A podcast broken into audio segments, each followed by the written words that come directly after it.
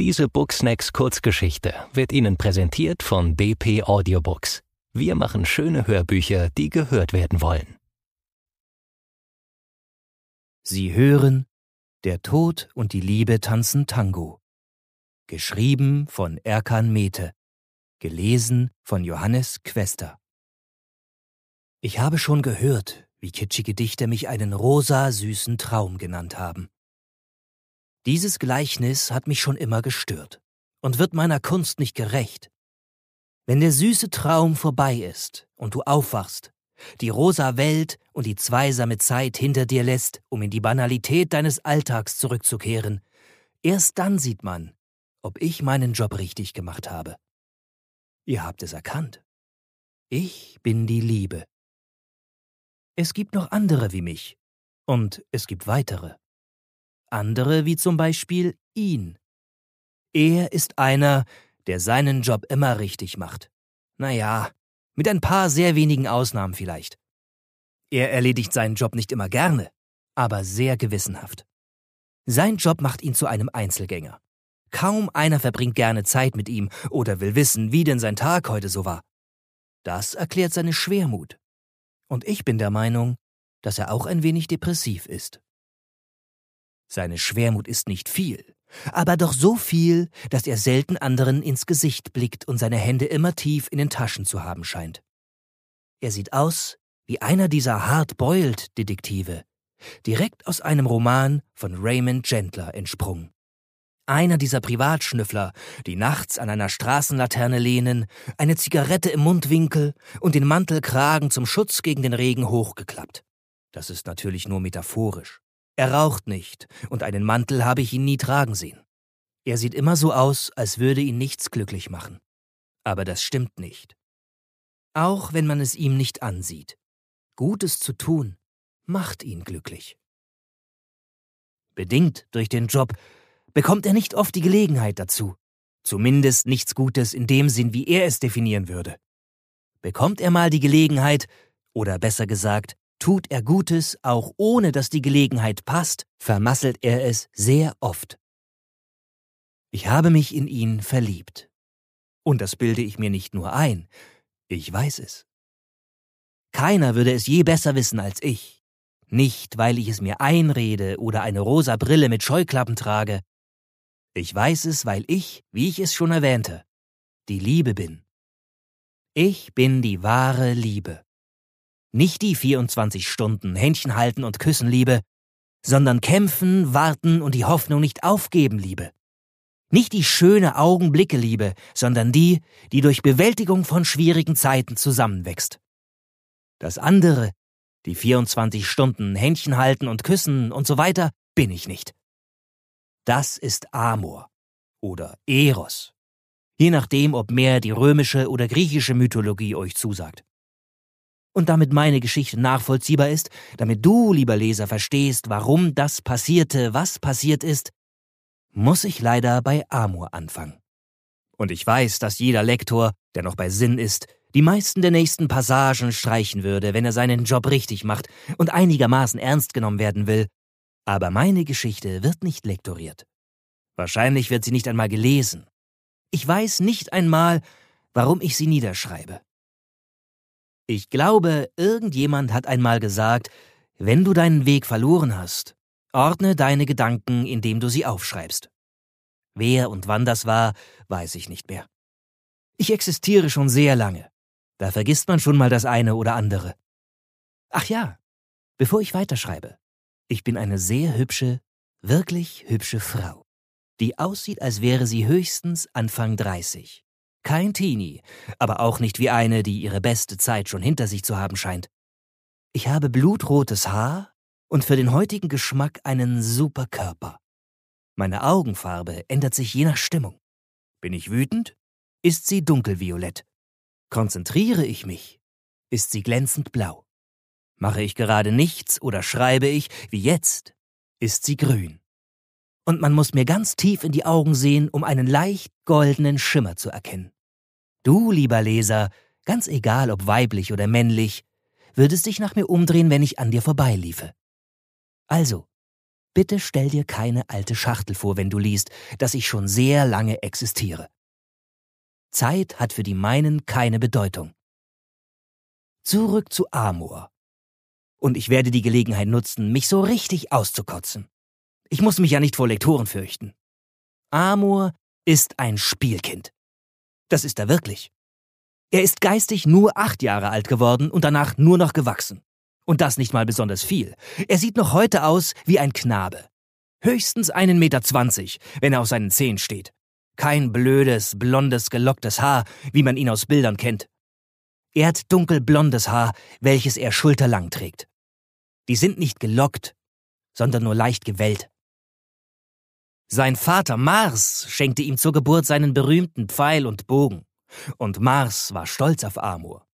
Er fand es köstlich, wie Amor auf alles schoss, was sich bewegte, oder aber vor Angst erstarrt war und sich nicht bewegen konnte. Großen Schaden hat er nicht wirklich angestellt, die Pfeile waren nicht tödlich, aber seine Opfer wussten das natürlich nicht.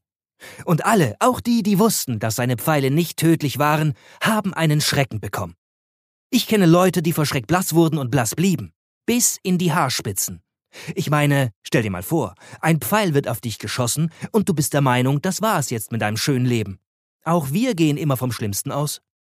Hat man nach dem Schock das Bewusstsein wiedererlangt, war man zwar froh, noch am Leben zu sein, aber man hasste diesen Knaben. Man hasste ihn abgöttisch, konnte es aber nicht zeigen. Das hätte nur Mars erzürnt. Und keiner wollte den Zorn des Mars auf sich ziehen. Alles, was man hörte, war, durch zusammengebissene Zähne, ein Toll, wie du mich erschreckt hast. Schau, ich hab mir die Hosen gemacht. Haha, was für ein niedlicher Kerl du doch bist. Nun geh und erschreck andere. Und ganz leise, nachdem kein Amor-Fan mehr in der Nähe war, ein und hoffentlich brichst du dir dabei das Genick. Hat mal jemand eine Ersatzhose bitte? Seine Mutter Venus konnte das Trauerspiel nicht mehr mit ansehen und wahrscheinlich auch den Geruch der Ausscheidungen dieser Wesen nicht mehr ertragen und verzauberte endlich die Pfeile. Und der Rest ist, wie man so schön sagt, Geschichte. Ich glaube, es gibt kein Lebewesen mehr, nicht bei uns und auch nicht unter den Menschen, das nicht weiß, was seine Pfeile anstellen. Und dank Venus mag ich diesen Bengel nicht. Nicht, dass ich ihn vorher gemocht habe. Er war schon immer ein kleiner, verzogener Balk. Aber jetzt, jetzt hasse ich ihn regelrecht. Und wenn die Liebe das sagt, dann ist da was dran. Im Gegensatz zu mir macht er auch seinen Job richtig gut. Widerstehen kann man ihm nicht. Aber eines muss ein für allemal klargestellt werden. Amor ist nicht die Personifikation der Liebe. Das bin ich. Er ist, bitte Konzentration, die Personifikation des Sich-Verliebens. Klar? Er ist der One-Night-Stand, die Geliebte, der Spaß, die Aufregung. Ich weiß, das hört sich alles toll an. Bla bla bla, ich könnte kotzen. Ich sorge dafür, oder sollte es zumindest, dass die Menschen bis ans Ende ihres Lebens zusammenbleiben, sich ehren, schätzen und lieben. Meine Erfolgsquote ist 0,0017 Prozent. Seine ist 99,9754 Prozent. Ihr glaubt gar nicht, wie deprimierend das ist. Wobei wir wieder bei ihm wären. Und bei der Geschichte, bis zu den zwei Minuten und zwölf Sekunden, in denen ich mit dem Tod Tango tanzte. Das, was du hier lesen wirst, ist keine Anklageschrift, niemandem gegenüber, auch wenn es sich so lesen mag. Diese Zeilen urteilen auch in keiner moralischen Weise. Sie sind nur eine Chronik der Ereignisse. Es hat alles an einem Tag angefangen, der sich eigentlich wie ein schlechtes Abbild der Hölle immer und immer wieder wiederholte. Täglich grüßt das Murmeltier sozusagen. Wieder einmal lief ich Amor ganz zufällig, wie er diese Begegnungen immer nannte, über den Weg. Und wieder einmal führte er mir seine Bilanz vor. Aber irgendwann ist die Tasse voll, irgendwann ist genug. Am liebsten hätte ich ihn an seinem kleinen, naja, ihr wisst schon wo, gepackt, ihm in die Augen gesehen und hätte ihm gehörig meine Meinung gesagt. Aber ich wusste, dass mir nichts einfallen würde. Schlagkräftig zu sein gehört nicht zu meinen Tugenden. Ich biss die Zähne zusammen, grinste ihn an und sagte sowas in der Art von Toll, hätte nichts anderes erwartet oder so ein Quatsch. Aber ich kochte. Ich zitterte. Ich war wütend und neidisch auf ihn und enttäuscht von mir. Ich brauchte einen Erfolg, denn ich war kurz davor, alles hinzuschmeißen und mir einen anderen Job zu suchen. Vielleicht als Erzieherin von unmündigen Göttersöhnen mit Pfeil und Bogen als Spielzeug. Glaubt mir, Sadomaso oder Kindesmissbrauch würde dann eine ganz andere Bedeutung kriegen. Ich lief also, zusammen mit meiner Wut, meiner Depression und meinem Schmollmund, durch eine regennasse und dunkle Stadt und hielt Ausschau nach einer verkümmerten, armen, ängstlichen Seele. Dazu musst du wissen, dass ich keine Aufträge in der Form von Person X sollte sich in Person Y verlieben bekomme. Ich kann mir die Personen A bis Z selber aussuchen. Ich lief also durch die Nacht und durch den Regen und suchte diese verkümmerte Seele. Sie musste verkümmert, arm und ängstlich sein. Ein hoffnungsloser Fall. Schließlich musste ich mir etwas beweisen. Und wo findet man eine verkümmerte, armselige und ängstliche Seele, ohne in jede Wohnung eindringen zu müssen? Dir fällt nichts ein? Na, nach Feierabend oder spätnachts in Büros, wenn alle anderen entweder in einer Bar sitzen und fröhlich über Kollegen lachen, die nicht dabei sind, oder schon längst zu Hause in den Armen der Freundin, der Frau oder der Geliebten liegen. Ich lief also rum, den Blick auf die Wolkenkratzer mit Büros gerichtet, und suchte nach einem einsamen Licht. Fand ich eins, ging ich rein. Und so fand ich schlussendlich ihn. Ein verkümmerter, armseliger und ängstlicher Mann, der mitten in der Nacht ganz einsam im obersten Stock eines über 50-stöckigen Wolkenkratzers in einem verkümmerten, armseligen Büro saß und irgendwas in seinem Computer eintippte. Eine Schneekugel und das Licht seines Flachbildschirms spendeten ein wenig Helligkeit. Schneekugel. Im Herbst. Ich setzte mich im Schneidersitz neben ihn auf den viel zu großen Schreibtisch stützte meinen Kopf auf meine Hände und sah ihn mir an. Ich sah ihn mir genau an. Das heißt, ich kramte ein wenig in seinen Gedanken. Eine Kunst, in der ich nie wirklich gut war und die mich große Anstrengung kostete. Aber ich tat es trotzdem. Und wenn ich nicht komplett dabei versagt habe, sah ich das. Er mochte es nicht, mit jemand anderem zusammen im selben Bett zu liegen und er fürchtete immer, zu früh zu kommen. Außerdem hatte er jedes Mal das unangenehme Gefühl, dass seine Leistung irgendwie bewertet würde, und das nicht nur hier im einsamen Büro. Während seiner Zeit im Studium hatte er ein paar Mal mit Mädchen geschlafen und einmal, vor drei Jahren, nach der Weihnachtsfeier im Büro mit der Putzfrau, die die Aufgabe hatte, die leeren Flaschen aufzuräumen und den Raum zu säubern. Aber das war alles. Und wenn es nach ihm ging, konnte es gerne so bleiben. Sie war übrigens dann der Grund, dass er nie wieder Alkohol getrunken hatte. Was er ohnehin nur selten tat. Nach dem Sex, das Büro, in dem die Weihnachtsfeier stattgefunden hatte, war noch nicht gesäubert worden, schickte er sie mit der Begründung, er würde schon sauber machen, nach Hause. Wenn der Sex schon so mies war, dachte er überraschend nüchtern, kann er wenigstens einen guten Eindruck als Gentleman hinterlassen. Ich sagte, Oh, Honey, sah ihn liebevoll an und drang tiefer in seine Gedanken. Ich suchte nach Anzeichen der Liebe. Er schrieb Tagebuch. Nicht regelmäßig, aber manchmal. Wenn er sich einsam fühlte, hockte er sich an den Esstisch, kramte ein altes, in Leder gebundenes Buch hervor, öffnete es und schrieb darin seine Gedanken auf. Irgendwann als er vor seinem Tagebuch saß und nichts passiert war, was es wert gewesen wäre, niedergeschrieben zu werden, war ihm der Gedanke gekommen, dass er gerne in den Tagen der Königin Victoria gelebt hätte, als gut erzogene Frauen nur passive, duldsame Puppen gewesen waren. Dann hätte er sie einfach geheiratet. Er wäre zu ihr hin und hätte gesagt, du bist jetzt meine Frau. Aber er lebte nicht in Königin Victorias Zeiten, er lebte im Hier und Jetzt. Vor Jahren hatte er sich in eine Friseuse verliebt, die er Hand in Hand mit einem ehemaligen Klassenfreund gesehen hatte.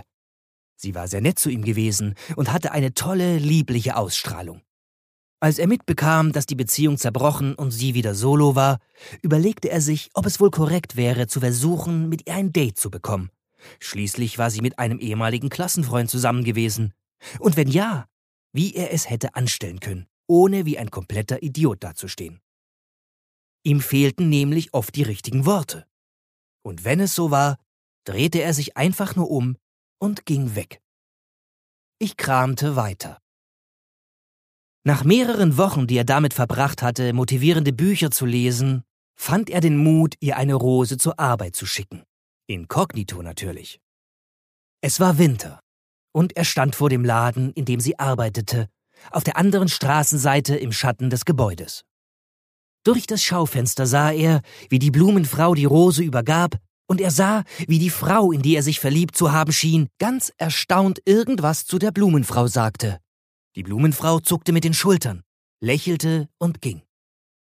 Dann sah er, wie sie an der Rose roch und sich ganz offensichtlich freute. Ihre Kolleginnen kamen auf sie zu und schienen Fragen zu stellen, und er hätte viel dafür gegeben, ihre Antwort zu hören.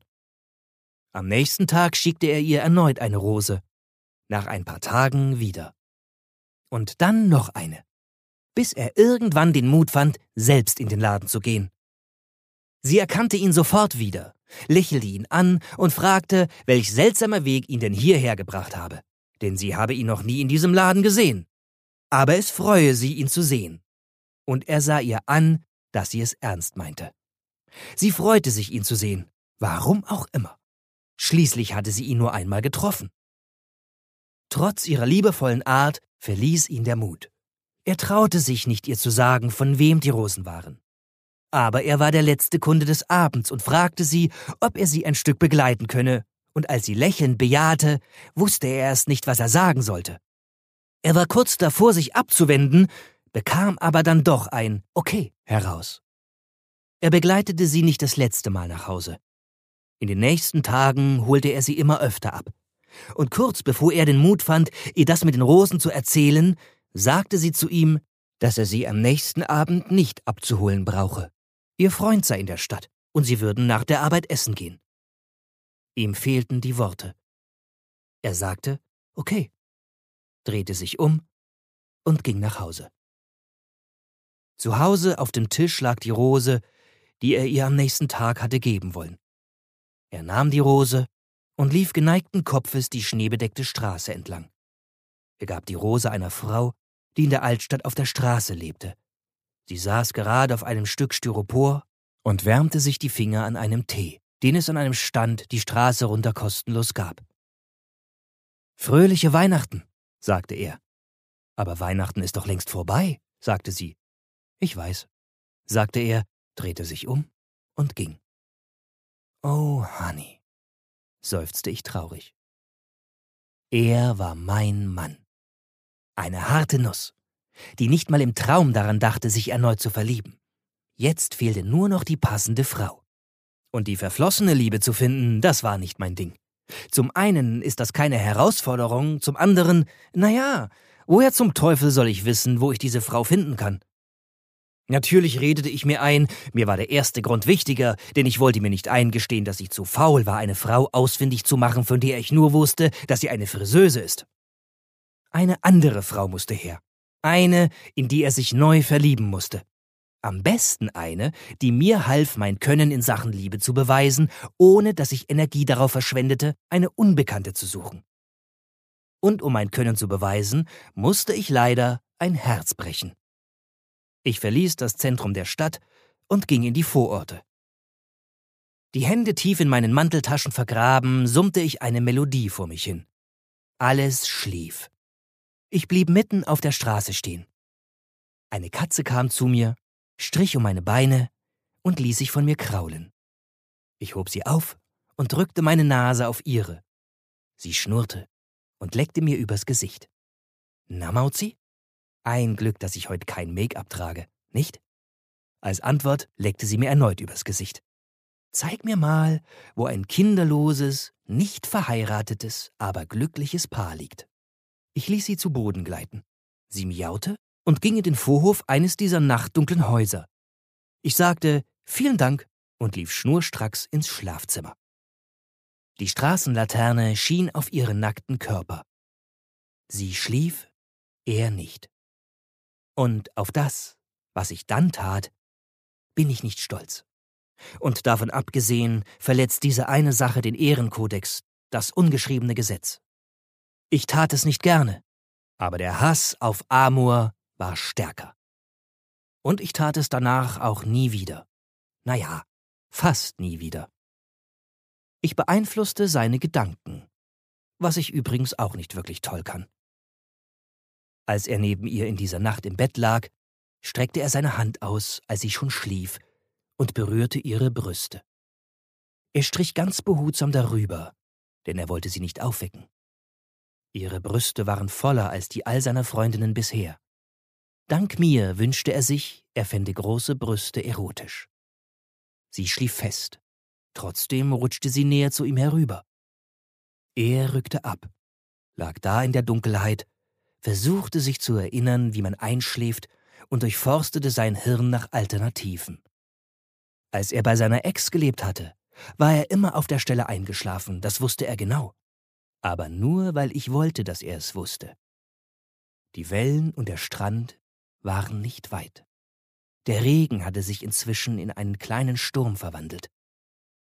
Die Stimme des Sturms flüsterte ihm zu. Die Stimme des Strandes flüsterte ihm zu. Und die Stimmen der Wellen flüsterten ihm zu. Er stand auf, holte seine Sporttasche, packte seine wenigen Klamotten ein, nahm sich Geld aus ihrer Tasche und verließ das Haus auf Nimmerwiedersehen. Sie dachte, es sei das Ende der Welt, aber das stimmte nicht. Ich hatte die passende Frau gefunden. Sie war Tierärztin. Ich gab mein Bestes, steckte meine ganze Energie in diese beiden. Und das ganz ohne ihre Gedanken zu beeinflussen. Und irgendwann einmal im Dezember lag die Stadt unter dichtem Nebel im Klammergriff heftiger Schneestürme. So heftig, dass in dieser besagten Stadt keine Flugzeuge landen konnten. Beide gingen der gleichen Leidenschaft nach, das Schreiben. Und beide trafen sich mit anderen Schreibern oder solchen, die Schreiber werden wollten oder nur davon träumten, regelmäßig zur gegenseitigen Inspiration. Und das schon eine Weile. Aber ergeben hatte sich bisher nichts. Mehr als gute Freunde waren sie nicht geworden. Aber das sollte sich an diesem Dezemberabend ändern. Ihr Treffen fiel aus. Das sollte heißen, das Treffen mit den anderen Schreiberlingen fiel aus. Der Sturm wütete einfach zu heftig. Er und sie trafen sich trotzdem. Bei ihr. Eigentlich ganz ohne Hintergedanken. Nur um Tee zu trinken, Musik zu hören und sich zu unterhalten. Und eine lange Weile sah das auch genauso aus. Ich saß auf einem Lederfußsessel, der tatsächlich doch das Thema einer Unterhaltung wurde. Das war furchtbar, und ich sagte, Ey, was ist los mit euch? Ihr seid beide solo und hattet Monate, ich zeigte auf ihn, und du schon Jahre, keinen körperlichen Kontakt zum anderen Geschlecht. Und alles, was euch einfällt, ist, was hat dieser Fußsessel denn nun für eine Farbe? Wollt ihr mich verarschen? Natürlich hörten sie mich nicht. Sie war Anfang 30. Sie hatte glänzende Haare und rote, fragende Lippen und eine weiße Haut wie Schneewittchen im Märchen. Ich würde sie ja küssen, wenn es möglich wäre, aber dieser Kerl, der neben ihr saß, schaute nur blöd durch die Gegend. Scheiße, was war ich wütend und konnte das nicht mehr mit ansehen. Ich stand auf, verschränkte die Arme vor der Brust, drehte mich um und drückte ein paar Tränen der Wut heraus. Ich weiß nicht mehr, was geschehen ist oder was ich getan habe. Die Erinnerung ist eine große Betrügerin, glaubt mir. Ich kenne sie ziemlich gut. Sie hat ihre Vorlieben und dann noch die Individuen, die sie nicht so sehr mag. Sie schenkt einigen Geschöpfen die Gabe vollständiger und detaillierter Aufzeichnungen eines jeden Tages in ihrem Leben, und anderen gibt sie nur ein Flickwerk aus Begebenheiten, unzusammenhängenden Ereignissen, die mehr schlecht als recht zusammengeschustert sind. Die Teile, an die ich mich entsinne, habe ich präzise im Kopf, während andere Abschnitte komplett verschwunden zu sein scheinen. Ich erinnere mich nicht mehr, was ich zu diesem Zeitpunkt getan habe. Wahrscheinlich habe ich an meinen Selbstmord gedacht, wenn das möglich wäre. Ich weiß nur noch, dass er irgendwann bei gedämpftem Licht sagte, Darf ich deine Hand halten? Und ihre Antwort war nur ein Und dann? Dann fehlt wieder ein Stück in meiner Erinnerung. Aber irgendwann war ihre Hand tatsächlich in seiner. Und irgendwann kam ein zögerliches Wenn. Wenn ich dich küssen würde, wäre es für unsere Freundschaft schädlich? Und ich saß wieder auf diesem Lederfußsessel, die Beine ganz geziemt zusammengedrückt, die Hände, oder besser gesagt nur die Finger, zwischen die Oberschenkel gesteckt und lächelte wie ein Honigkuchenpferd, was auch immer das heißen mag. Der furchtbare Smalltalk schien vorbei zu sein. Draußen wurde der Schnee dichter. Ich machte ein Memo an mich, Gott dafür zu danken, wenn ich ihn das nächste Mal sah. Nicht nur, dass Flugzeuge gerade nicht landen konnten, auch er konnte nicht mehr nach Hause. Die Straßen waren dicht. Sie sagte, probiere es aus. Und er lehnte sich, für meinen Geschmack viel zu zögernd, dass ich dachte, er wird sich unterwegs verlaufen, zu ihr. Sie präsentierte ihm ihre Lippen. Der erste Kuss war sehr unentschlossen. Er küsste sie und zog sich leicht zurück, um ihr in die Augen zu sehen.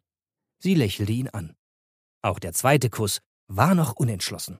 Erst beim dritten Mal kuschelten sie sich mit einem Seufzer aneinander und ließen nur noch ihre Lippen und die Zunge sprechen. Ich legte mein Gesicht in meine Hände und schaute mir das romantische Spiel an. Sie wirkten schwarz im Halbdunkel. Sie küssten sich eine Weile auf der Couch und er streichelte unter ihrer Bluse ihren Rücken. Sie zogen sich enger aneinander. Ich seufzte glücklich. Aber jetzt fing die Arbeit erst an. So ein One-Night-Stand kann jeder. Und ein One-Night-Stand ist das Einzige, was Amor kann. Aber meine Aufgabe war größer, viel größer. Also zauberte ich ein wenig. Es sollte beim Küssen bleiben.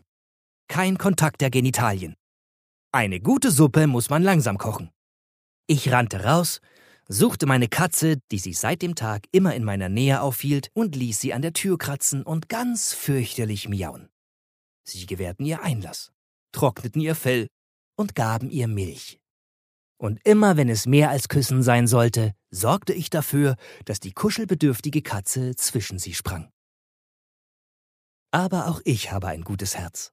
Am nächsten Morgen, als der Sturm etwas nachgelassen hatte und sie sich zum Abschied umarmten, umarmte ich beide und drückte so ihre Becken aneinander. Ob sie wohl seine Erektion gespürt hat? Leider hatte ich vergessen, was für ein Problemfall von Mann ich mir hier geangelt hatte. Ihr erinnert euch? Er mochte es nicht, mit jemand anderem zusammen im selben Bett zu liegen, und er fürchtete immer zu früh zu kommen. Außerdem hatte er jedes Mal das unangenehme Gefühl, dass seine Leistung bewertet würde. Irgendwie schien er diese Tatsache im Sturm vergessen zu haben. Aber es stürmte nicht mehr, und er war wieder der Alte. Sie küssten sich immer öfter, verbrachten mehr Zeit miteinander, und je mehr sie ihn endlich spüren wollte, desto mehr zog er sich zurück. Inzwischen hatten beide sich klammheimlich ineinander verliebt.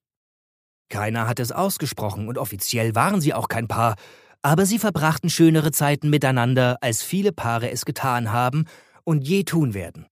Und irgendwann erzählte er ihr, was sein Problem war. Sie hörte ihm zu, sagte tröstende Worte, gab ihm einen Kuss, stand auf und ging. Mein Gott, dachte ich, Frauen sind solche Luder. Und wieder regte es mich auf, dass ich mir nicht mein Leben nehmen kann. Ich war am Boden zerstört. Doch sie kam wieder. Sie klingelte bei ihm und er machte ihr die Tür auf. Sie trug einen langen Wintermantel aus gebleichter, nahezu weißer Wolle.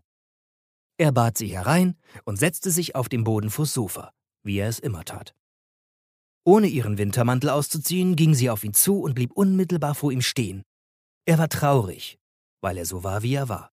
Und ihre Augen schienen ihm in die Seele zu schauen und seinen Schmerz zu verstehen. Dann öffnete sie den Mantel. Darunter war sie nackt. Wow. Sogar mir gefiel, was ich sah. Es war ein durchaus weltlicher Körper einer Frau Anfang 30, mit blasser Haut und rosigen Brustwarzen. Sie kniete vor ihm nieder, der mit gekreuzten Beinen ohne eine Bewegung dasaß, beugte sich vor und küsste ihn auf den Mund. Sie schob seinen Oberkörper mit sanfter Gewalt zurück, bis er flach auf dem Rücken lag, und schmiegte ihren nackten Körper an ihn. Sogleich spürte er durch seine Klamotten hindurch ihre Wärme, und dann hörte er auf zu zittern. Sie nahm sein bärtiges Gesicht in die Hände und küsste ihn gierig, wie jemand, der nach einem langen, heißen Tag kühles Wasser gereicht bekommt. Dann glitten ihre Finger an seinen Armen entlang bis zu den Gelenken und führten seine Hände an ihre Brüste. Er umfasste ihre Brüste wie in Trance. Sie sahen weich und nachgiebig aus, doch wurden die Brustwarzen unter seinen Fingerspitzen groß und hart. Dann überließ er sich ganz und gar ihr und seinem Körper. Und dieser spannte sich und presste sich gegen ihren, zog Kraft aus ihrer Hitze und ihrer Nacktheit. Sie öffnete den Mund, ihre Zunge glitt hervor und wurde bereitwillig von der seinen aufgenommen. Sie zog ihn aus, und ich hielt meine Hand vor die Augen. Nur ein Scherz. Das machte ich natürlich nicht. Ich finde sowas sehr erregend. Der schöne Teil meines Jobs. Sowas lasse ich mir doch nicht entgehen. Als ihre Körper sich in qualvoller Wonne berührten, zögerte sie kurz, und ihre alles durchdringenden Augen suchten seinen Blick. Dann spürte er, wie er in sie eindrang. Es war ein Gefühl von so unendlicher Lust, dass er schier zu vergehen fürchtete. Sie bewegte ihre Hüften, lächelte und küsste sein Gesicht. Und irgendwann war ihre Leidenschaft gesättigt, und der Engel sank auf seine Brust. So lagen sie lange Zeit beieinander, und ihr heißer Körper wärmte ihn. Dann sagte er, ich glaube, ich spüre mehr als Freundschaft für dich. Sie sagte, ich glaube, das tue ich auch. Ich hatte es geschafft. Es hatte etwas mehr als ein Jahr gedauert, aber ich hatte es geschafft. Ich legte mich zu ihnen auf den Boden, stützte meinen Kopf auf meine Hand, lächelte und dachte, Amor, Du kannst deine Pfeile wegstecken. Teil 1 meines Planes war durch. Jetzt ging es darum, die Liebe zu festigen, sie ewig aneinander zu binden, ihnen klarzumachen, dass sie füreinander bestimmt waren. Und ihr wisst, wie erfolgreich ich sein kann. Genau. Meine Erfolgsquote ist 0,0017 Prozent. Aktuell leben 7,4 Milliarden Menschen auf der Erde. Ziehen wir die Kinder und Teenies ab, was über die Hälfte ausmacht, sind es noch knapp 3,5 Milliarden. Dann ziehen wir noch die ganzen alten Menschen ab. Sind wir bei 2,85 Milliarden. 0,0017 Prozent sind da echt wenige. Und die beiden gehörten nicht dazu. Das Leben kam ihnen dazwischen. Dies hier ist kein Film, auch kein Roman und auch keine Kurzgeschichte. Das ist das Leben. Hier passiert nicht das, was man sich in einer romantischen Liebesgeschichte vorstellt. Hier kommt kein, und sie lebten glücklich und zufrieden bis ans Ende ihrer Tage. Auch ist es nicht so gewesen, dass er, nachdem sie miteinander geschlafen hatten, auf irgendeine wundersame Art und Weise seine Zweifel besiegt hatte. Und auch sie hatte nie wirklich mit ihrem Ex abgeschlossen. Es gab jede Menge gute Tage, keine Frage. Aber es gab auch jede Menge schlechte Tage. Kleinigkeiten, die sich summierten und so manchmal ein unüberwindbares Ganzes bildeten. Nach den Freuden und all den Aufregungen der Zeit des Frischverliebten, nach dem ganzen Zauber und den Peinlichkeiten, über die man einfach lachte und als liebenswürdig ansah, nachdem das gegenseitige Erforschen und Kennenlernen vorbei war, kam das Leben dazwischen. Und ihrer Liebe folgte der Frühling mit seinem Regen, der Sommer mit seinem Gewitter, der Herbst mit seiner Melancholie und der Winter mit seiner langen Dunkelheit. Und für ihn gab es nur die Arbeit, die ihn erschöpfte. Tagsüber arbeitete er im 50. Stock eines Hochhauses in einem Büro für seine Kunden. Er stellte Entwürfe und führte Bauaufsicht. Und abends saß er oft bis tief in die Nacht am Schreibtisch und arbeitete für sich selbst, schrieb Geschichten oder entwarf Museen und Galerien für Wettbewerbe. Ihre Beziehung kühlte ab. Und es waren Kleinigkeiten, die zu dem führten, was schlussendlich geschah. Eine dieser Kleinigkeiten war ein Spaziergang für ihn und eine Fahrradtour für sie. Sie hatten schon wochenlang nichts mehr miteinander unternommen, so dass sie bei ihm im Büro anrief und vorschlug, eine gemeinsame Fahrradtour zu unternehmen. Er war in seine Arbeit vertieft, sagte aber zu. So schlug sie einem Treffpunkt und eine Zeit vor. Und er war pünktlich, allerdings ohne ein Fahrrad. Ob er es vergessen hatte oder ignoriert hat, weil er eigentlich nicht gerne Fahrrad fuhr, das weiß ich nicht. Sie aber war sehr enttäuscht und sagte es ihm auch. Sie sagte ihm, dass sie sich auf die Fahrradtour gefreut und extra eine tolle Strecke geplant habe. Er erwiderte nur, was das Problem sei. Es ist doch nur Fahrradfahren. Genauso gut könnten Sie ein wenig spazieren. Er müsse später sowieso wieder ins Büro. Eine Kleinigkeit also. Eine andere Kleinigkeit war an ihrem Jahrestag, die für sie sehr wichtig, für ihn jedoch schon längst vergessen war. Sie hatten sich wie jedes Jahr in einem Restaurant verabredet. Aber er tauchte nicht auf. Sie konnte ihn auch nicht erreichen und ging enttäuscht nach Hause. Irgendwann rief er sie an und entschuldigte sich, aber er sei sehr vertieft gewesen. Er würde es wieder gut machen. Dann legte er auf. Eine weitere Kleinigkeit. Sie lag weinend im Bett und suchte Trost, denn diese Kleinigkeiten hatten sich summiert. Und diese Kleinigkeiten sollten dafür sorgen, dass diese Nacht die letzte gemeinsame Nacht mit ihrem Freund war. Nicht, weil sie ihn verlassen hatte. Nein, er verließ sie.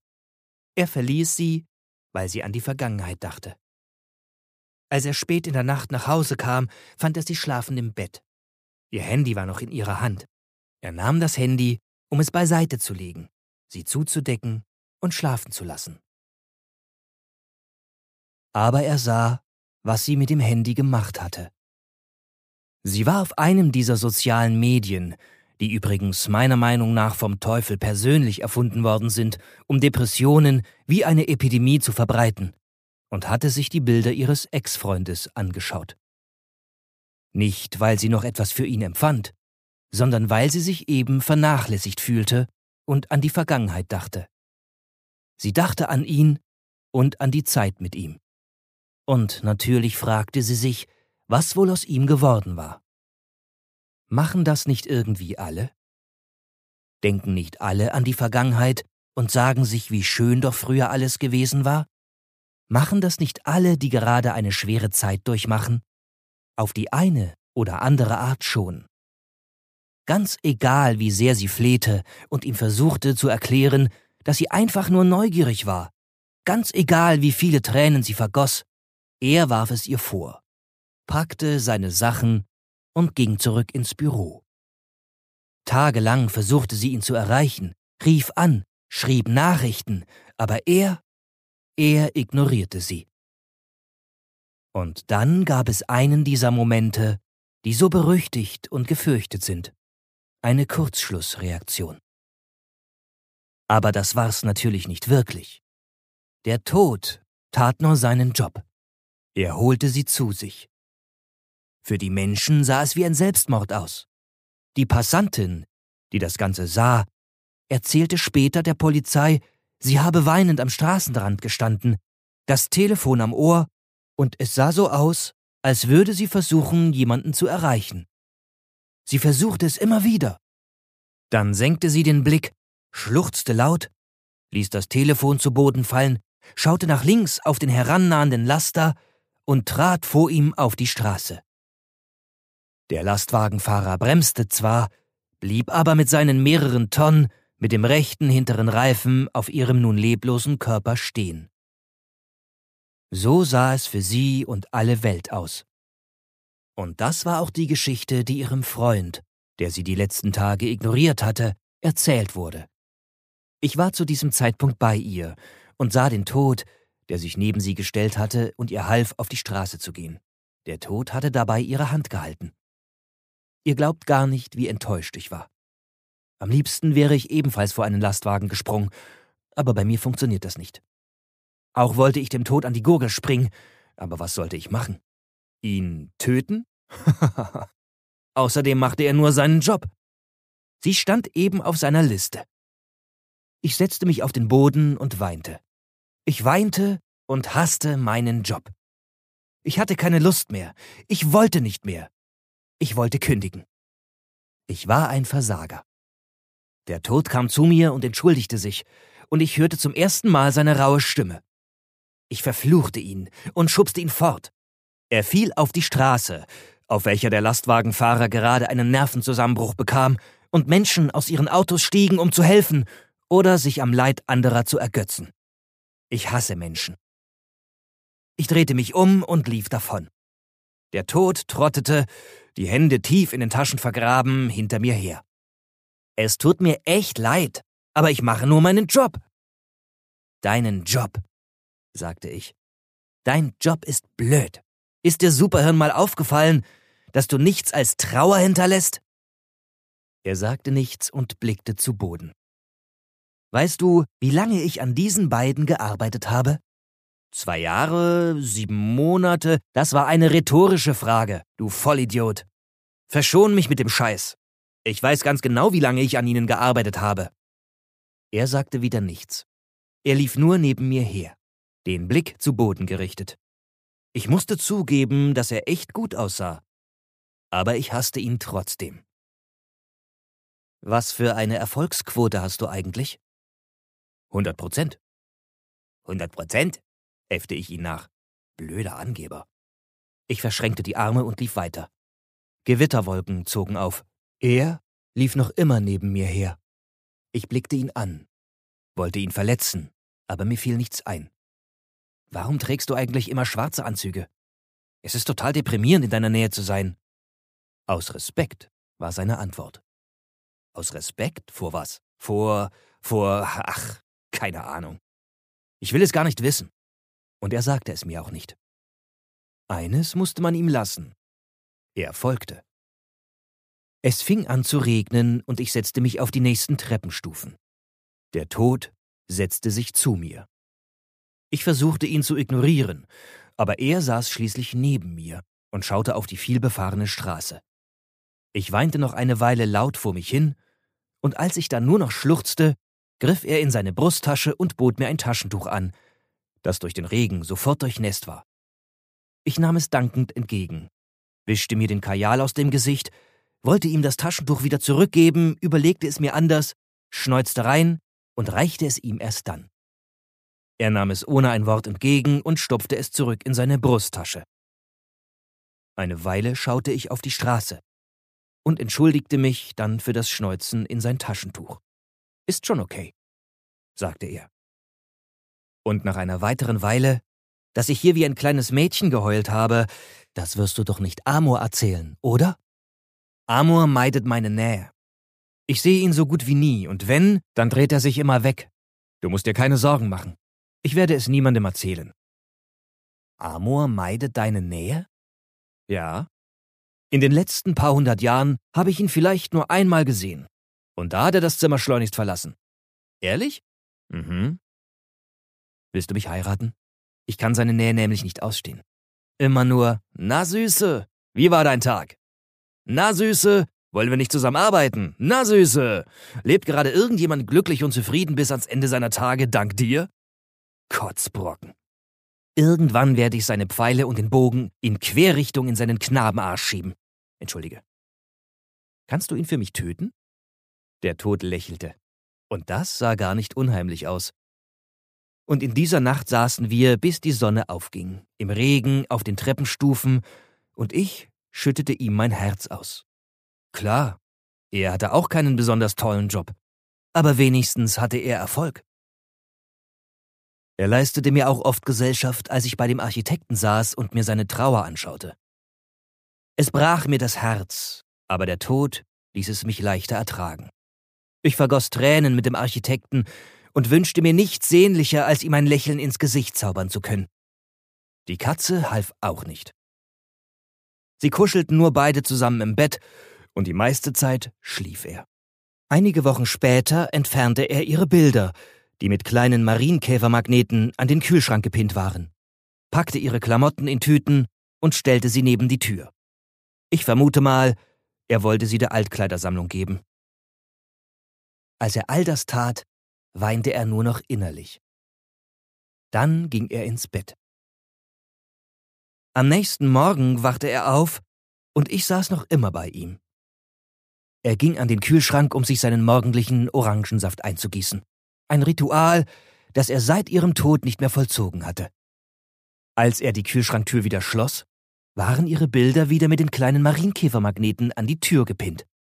Ich war erstaunt. Ich war die ganze Nacht bei ihm gewesen, und er war kein einziges Mal aufgestanden, um die Bilder zurück an den Kühlschrank zu heften. Aber dann sah ich, dass er genauso erstaunt war, die Bilder zu sehen wie ich. Es klingelte, und er ließ seinen Orangensaft fallen. Wir beide blickten zur Tür und sahen, dass auch die Tüten nicht mehr dastanden. Er ging, um zu öffnen, und ich werde den Blick in seinen Augen in diesem Moment nie vergessen. Als er die Haustür öffnete, stand sie mit einem Lächeln und großen Papiereinkaufstüten vor ihm. Er war wie versteinert und versperrte den Weg. Sie schaute ihn erstaunt an, hörte auf zu lächeln und schob sich an ihm vorbei in die Küche. Danke fürs Helfen, Gentleman, sagte sie und schmollte. Er stand noch immer im Türrahmen und schaute sie ungläubig an. Ich hatte mich inzwischen zu ihm begeben und schaute genauso ungläubig. Er ließ die Tür offen und begab sich zu ihr. Sie schaute ihn erneut erstaunt an, als er seine Hand auf ihre Wange drückte und wieder zurückzog. Hilf mir wenigstens beim Einräumen, sagte sie. Das war am 27.01.2018. Aber ein Blick auf den Kalender links neben dem Kühlschrank, den er und ich ziemlich gleichzeitig wagten, zeigte den 27.01.2017. Ich zuckte zusammen. Als plötzlich der Tod in seinem maßgeschneiderten, schwarzen Anzug neben mir stand, auf den Boden blickte und lächelte. Warst du das? Er hob nur die Schultern. Du weißt schon, dass das Ärger von oben geben wird? Ich weiß nicht, was du meinst, sagte er und legte einen Arm um meine Schultern, und wir beobachteten zusammen, wie dumm sich Menschen anstellen konnten und wie doof Männer aussehen können, wenn sie sich freuen und ihnen die Worte fehlen. Mein Architekt hatte die Möglichkeit, sein Leben erneut zu leben. Er hatte tatsächlich das Glück, aus seinen Fehlern zu lernen. Und das tat er auch. Ihr erinnert euch an die Fahrradtour, die keine war? Diesmal war sie eine. Und was für eine. Sie war schon immer ein Retro-Fan. Er kaufte ihr und sich die schönsten Retro-Fahrräder, die er für Geld bekommen konnte, plante eine wirklich romantische und schöne Route und platzierte an besonderen Orten immer eine Kleinigkeit für sie. Ganz besonders gefiel ihr das kleine Kind am Ende der Route, das ihr eine Rose überreichte und sagte, dass der Mann an ihrer Seite sie über alles liebe. Sogar ich bekam eine Gänsehaut. Sie sahen herrlich aus in ihren 30er Jahre Klamotten. Wisst ihr noch, der Jahrestag? Das letzte Mal kam er gar nicht. Diesmal kam er zu spät. Und sie saß total sauer am Tisch, die Arme verschränkt. Er kam, gab ihr einen Kuss auf den Kopf, setzte sich vor sie, griff nach der Speisekarte und tat so, als sei alles in Ordnung. Gerade als sie ihn zur Rechenschaft ziehen wollte, fingen die Musiker, die sich heimlich hinter ihr platziert hatten, an, ihr Lieblingslied zu spielen. Und nach dem Lied machte er ihr einen Heiratsantrag, den sie weinend annahm. Als mir die Tränen kamen, stand der Tod wieder neben mir und reichte mir sein Taschentuch. Diesmal schneuzte ich nicht rein. Ich war sehr lange bei ihnen. Monate und hatte mir vorgenommen, sie endlich an dem besonderen Tag, den 27.01.2018, sich selbst zu überlassen und nur noch ab und zu vorbeizuschauen. Denn ich glaubte, hier blühte wirklich die wahre Liebe auf. Mit Hilfe des Todes hatte ich es geschafft. Der Tod leistete mir ab und zu Gesellschaft. Und er war an dem Abend dabei, an dem mein Architekt endlich verstand, dass der Liebesakt nicht nach Leistung bewertet wird. Ich drehte ihn natürlich mit dem Gesicht zur Wand, als die beiden anfingen, Stiefel, Hose, T-Shirt, Unterhemd und was weiß ich noch alles an die Wand zu schmeißen. Sie sahen beide jung und frisch aus. Sie neigte sich vor, streifte seine flachen, männlichen Brustwarzen mit den Lippen. Sanft saugte sie daran, beseelt von dem Verlangen, ihn ganz zu spüren. Sie griff nach seiner Hand und führte sie zwischen ihre Beine. Wie es aussah, war sie dort überempfindlich. Fühl mich, sagte sie. Er ließ seine Finger forschend herumwandern. Bisher war der Sex bei ihnen nur Standard. Er hatte sie nie zwischen ihren Beinen mit seinen Fingern berührt. Fühl innen drin, sagte sie. Zögernd führte er seine Finger ein. Da, sagte sie mit einem befriedigenden Seufzer. Genau da. Sie ging näher zu ihm und er küsste sie auf den Mund.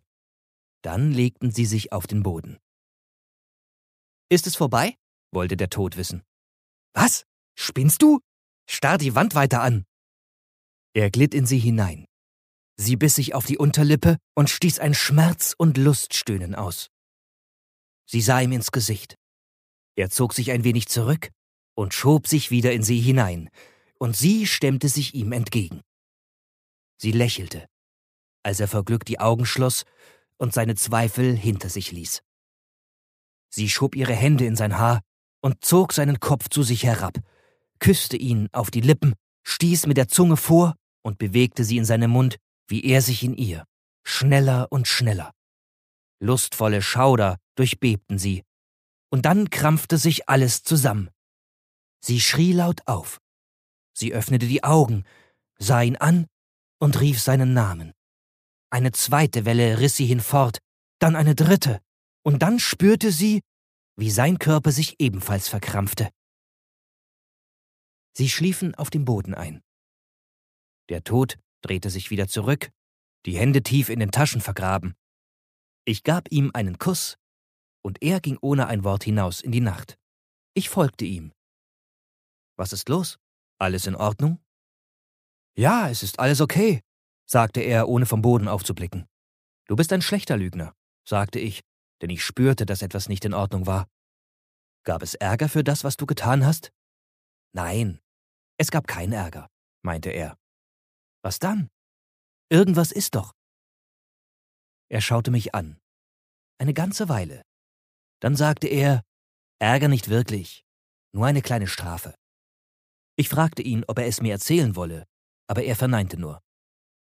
Kann ich etwas für dich tun? Tanze mit mir, sagte er.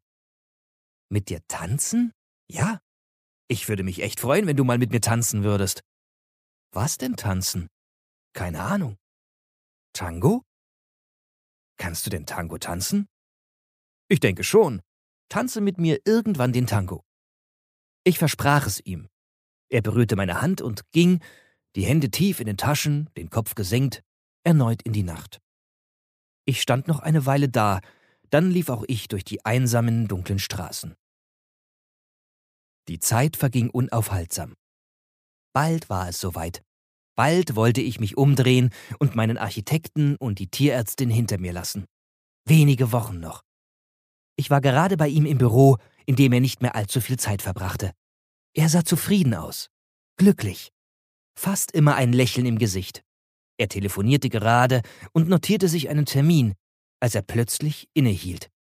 Er entschuldigte sich bei seinem Gesprächspartner, legte auf, um gleich darauf eine neue Nummer zu wählen. Sein Lächeln war verschwunden. Ich blickte ihm über die Schulter und sah, dass er ihre Nummer gewählt hatte.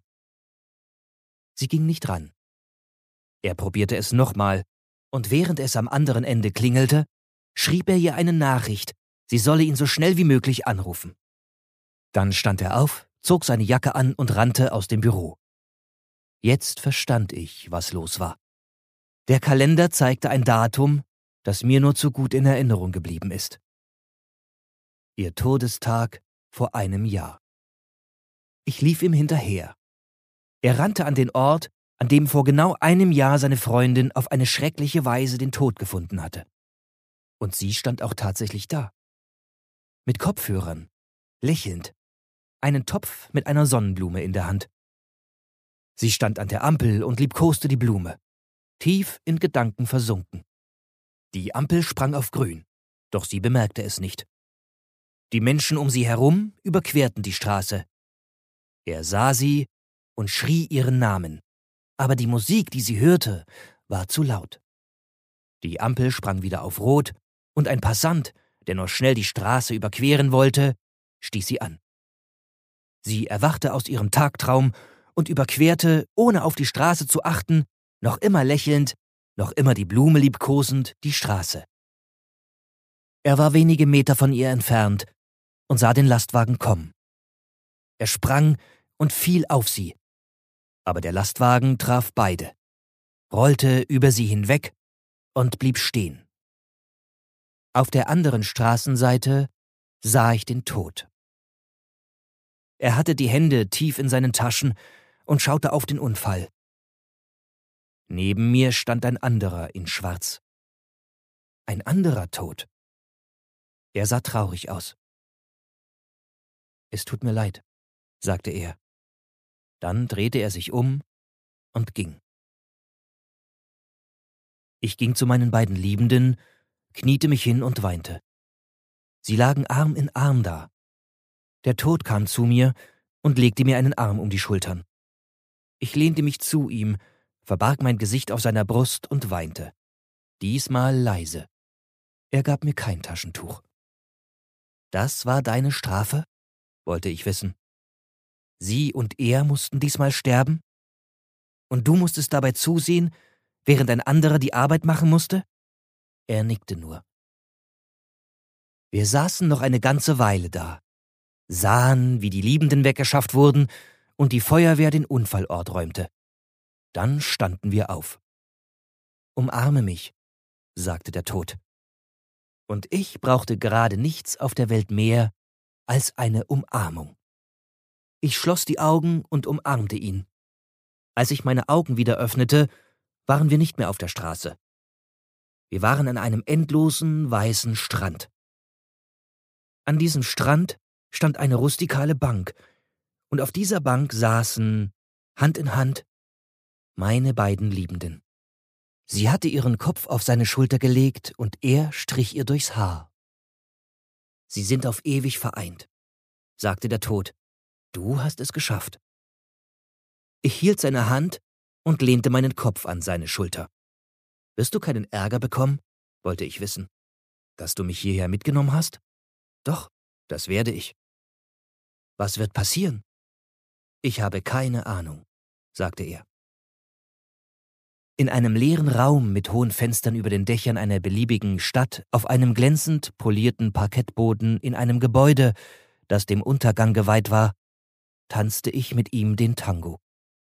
Er trug eine schwarze Hose und ein schwarzes Hemd sowie eine weiße Krawatte. Sein schwarzes, gewelltes Haar war nach hinten gekämmt. Ich trug ein rotes Kleid mit sehr viel Beinfreiheit und rote Stilettos. Mein rotes Haar hatte ich fest zusammengebunden. Als Por una cabeza ertönte, stand der Tod mit dem Rücken zu mir und schaute aus dem Fenster. Ich tippte auf seine Schulter und ging um ihn herum, und als er mich ansah, wusste ich, dass ich ihn liebe. Und das war keine Einbildung. Wenn jemand etwas über die Liebe weiß, dann bin ich es. Denn ich bin die Liebe. Wir tanzten den Tango. Zwei Minuten und zwölf Sekunden. Warum er schwarz trägt, weiß ich bis heute nicht. Aber ich weiß, was diesmal seine Strafe war. Der Autor über die Kurzgeschichte. Ich selbst liebe es, ein Nachwort oder auch Vorbemerkungen zu einer Geschichte zu lesen. Mich interessiert es immer sehr, wie die Autorin, der Autor, auf die Idee der Geschichte kam. Oder was die Geschichte ihr oder ihm bedeutet. Mich interessiert eigentlich, wenn die Geschichte mir gefällt, alles, was der Verfasser dazu zu sagen hat. Ist so eine Eigenheit von mir. Gefällt mir etwas, muss ich alles über das jeweilige Thema erfahren. Sehr zum Leid meiner Mitmenschen. Neulich habe ich die Artus-Sage für mich entdeckt. Ich las die geniale Fassung von Waltraud Lewin und war so fasziniert, dass ich mir alles von der Artus-Sage besorgt habe, was ich nur finden konnte. So geht es mir bei jedem Thema. So ähnlich kam ich dazu, der Tod und die Liebe tanzen Tango zu schreiben. Mir hat ein Musikstück gefallen, und als ich diverse Versionen dieses Musikstückes. Aber lassen Sie mich von vorne erzählen. Die Geburt dieser Geschichte fing an mit höllischen, aber sehr peinlichen Schmerzen am rechten Schlüsselbein. Peinlich waren die Schmerzen, weil es in einem Skigebiet war. Und das Erste, was die im Krankenhaus natürlich fragten, war Skiunfall, ja? Ich hätte am liebsten gelogen, aber meine Tochter war bei mir und sie war bei dem Unfall dabei gewesen. Hautnah. Wir saßen zusammen auf dem klassischen Holzschlitten, der Schuld an meinen Schmerzen hatte. Auf der Fahrt den Berg runter, mit mindestens 250 kmh, bekam ich Panik während meine Tochter den Spaß ihres Lebens hatte. Ich versuchte zu bremsen, was keine so gute Idee war. Der Schlitten überschlug sich. Kaira, meine Tochter, landete sanft im Schnee. während ich wie eine Comicfigur halb auf dem Schlüsselbein und halb auf dem Gesicht landete und die heftigsten Schmerzen meines Lebens durch meinen Körper schossen. Mann, Sie glauben nicht, wie die Ärzte und die Krankenschwestern und sogar verletzte Patienten, die mitbekamen, wie mein Unfall zustande gekommen war, sich lustig darüber machten. Ich werde nie vergessen, wie ich vor dem Röntgenzimmer wartete und die Krankenschwester mich endlich holte und mit einem Zwinkern und einem zynischen Grinsen sagte, Sie sind der Schlittenpatient? Nein, mir wurde von einem bösen Menschen in die Schulter geschossen, als ich versucht habe, ein armes Kätzchen aus einem brennenden Hochhaus zu retten. Hätte ich sagen sollen, aber als Schriftsteller fallen mir solche Sätze nur ein, wenn ich schreibe. Da lag ich nun später am Abend im Bett der Ferienwohnung, den Arm in einer Bandage und schaute mir im Internet meine Lieblingsszenen von meinen Lieblingsfilmen an. Dazu gehörte die Tango-Szene mit dem fantastischen Al Pacino aus dem Film Der Duft der Frauen. Was für eine Szene. Was für eine Energie. Was für eine schauspielerische Glanzleistung. Und das nicht nur von dem großen Al Pacino. Und vor allem, was für eine Melodie. Und da ich diese Eigenheit habe, die ich weiter oben erwähne, hörte und schaute ich mir diverse Versionen der Tango-Melodie mit dem Titel Por una cabeza an. Viele, sehr viele. Und da gab es dieses eine Video, das zwei Minuten und zwölf Sekunden ging. In diesem leeren Raum, irgendwo in der Welt, mit dem glänzenden Parkettboden und dem elegant choreografierten Tanz. Vor einiger Zeit schrieb ich mal eine sehr kurze Geschichte über ein paar Kinder. Die Geschichte wurde aus der Sicht des Todes erzählt. Leider nicht meine Erfindung. Es gab vor mir schon Autoren, die ich sehr schätze und bewundere, die das schon getan haben. Aber der Tango-Tänzer in dem Video sah aus, wie ich mir den Tod in meiner Geschichte, die übrigens den Titel Todesursache Tod trägt, vorgestellt habe. Die Ähnlichkeit war verblüffend. Ich fragte mich, ob seine Partnerin Mrs. Tod war. Ich weiß, ziemlich absurde Gedanken, aber hey, ich bin Schriftsteller. Oder bilde mir zumindest ein, einer zu sein. Aber die roten Schuhe, die sie trug, passten irgendwie nicht. Hätte sie ein rotes Kleid, könnte sie die Liebe sein, dachte ich mir, vollgepumpt mit Schmerzmitteln, die übrigens nicht wirklich wirkten. Ich hatte Lust, den Tod, den ich übrigens in meiner ersten Geschichte über ihn sehr sympathisch fand, wieder aufleben zu lassen. Aber da ich aus seiner Sicht schon geschrieben hatte, dachte ich, wäre es eine gute Idee, diesmal aus der Sicht der Liebe zu schreiben. Ich plane meine Geschichten nicht. Wie immer hatte ich absolut keine Ahnung, was dabei herauskommen würde. Ich fing einfach an, wie ich immer anfange. Ich stehle mir meinen ersten Satz, meine Initialzündung. Ich griff ganz ungelenk zu dem nächstliegenden Buch, öffnete irgendeine Seite und las einen Satz. Und diesen tippte ich ab. Dieser Satz war Dies ist keine Anklageschrift. Dann veränderte ich ihn ein wenig, und aus Dies ist keine Anklageschrift wurde Das, was du hier lesen wirst, ist keine Anklageschrift. Niemandem gegenüber. Auch wenn es sich manchmal so lesen mag. Diese Zeilen urteilen auch in keinster moralischer Weise. Sie sind nur eine Chronik der Ereignisse. Dann blickte ich auf das Video, welches in Endlosschleife lief, und schrieb, dies ist die Geschichte bis zu den zwei Minuten und zwölf Sekunden, in denen ich mit dem Tod Tango tanzte. In der endgültigen Fassung tauchen diese Sätze nicht mehr am Anfang auf. Aber sie tauchen auf. Wie immer beeinflusste mein damaliges Leben vieles in der Geschichte. Die Filme, die ich sah, die Bücher, die ich las, die Menschen, denen ich begegnet war, die Songs, die ich hörte, ja sogar Möbelstücke, die irgendwo rumlagen. Sie alle wollten ihren Teil zu der Geschichte beitragen. Während ich diese Worte schreibe, und vorhin erneut die Geschichte gelesen habe, um mich an Ereignisse zu erinnern, fällt mir auf, wie sehr diese Geschichte mein Leben seitdem bestimmt hat. Als ich ein wenig über Amor recherchierte, erwachte mein Interesse an der Mythologie. Heute habe ich sehr viele Bücher über Mythologie. Über die Mythologie kam ich zur Artussage, die mich so fasziniert. Mir ist sogar gerade vor wenigen Minuten aufgefallen, dass ein Satz aus der Geschichte meine neue Story beeinflusst hat, an der ich gerade schreibe. Es ist der Satz Ich lief also durch die Nacht und durch den Regen und suchte diese verkümmerte Seele. Das ist zum Leitsatz meiner neuen Geschichte geworden, die sogar den Arbeitstitel In der Nacht und im Regen trägt. Es ist schon ziemlich magisch, wie alles zusammenhängt. Es erinnert mich an ein Lesezeichen, das meine Tochter in ihrem Buch hat. Da steht, der Zauber existiert. Mir ist aufgefallen, dass es manchmal ganz einfach ist, eine Geschichte zu schreiben.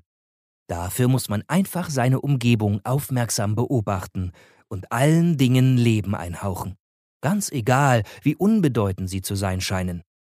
Und diese Dinge dann in seine Geschichten einbauen. Denn mal ganz ehrlich, hat nicht jedes Ding seine eigene Geschichte? Ich hoffe, meine Geschichte hat Ihnen gefallen und Sie haben ein paar schöne Minuten in einer Welt verbracht, die ich zusammengesetzt habe aus Ereignissen und Dingen, die um mich herum geschehen sind. Ich hoffe, Sie sehen jetzt den Tod und die Liebe mit anderen Augen und kennen den Unterschied zwischen Amor und der wahren Liebe. Allerdings kann es sein, dass dieser Unterschied nur in meiner eigenen Welt existiert. In anderen Welten sehen die Dinge vielleicht anders aus. Ich hoffe, wir begegnen uns noch in vielen dieser Welten und vergessen Sie nicht, Magie scheint wirklich zu existieren. Ach ja, Sie wollen bestimmt wissen, was denn nun seine Strafe war. Wenn das ein ewiges Geheimnis bleiben soll, denn manche Dinge sollten ein Geheimnis bleiben, dann hören Sie jetzt auf zu lesen und genießen Sie den Tag. Wenn Sie zu neugierig sind und es wirklich nicht lassen können, dann lesen Sie weiter. Kennen Sie Tantalos aus der griechischen Mythologie? Er frevelte gegen die Götter, und diese peinigten ihn mit den sogenannten Tantalos-Qualen. Tantalos litt Hunger und Durst. Früchte und Wasser waren greifbar nah, blieben aber unerreichbar. Mein Tod durfte die Liebe kennenlernen, aber sie blieb unerreichbar für ihn. Wie lange die Strafe andauern wird, weiß ich nicht. Warum er schwarz trägt, verstehe ich übrigens auch nicht. Sie hörten Der Tod und die Liebe tanzen Tango, geschrieben von Erkan Mete, gelesen von Johannes Quester. Diese Booksnacks Kurzgeschichte wurde Ihnen präsentiert von DP Audiobooks. Wir machen schöne Hörbücher, die gehört werden wollen.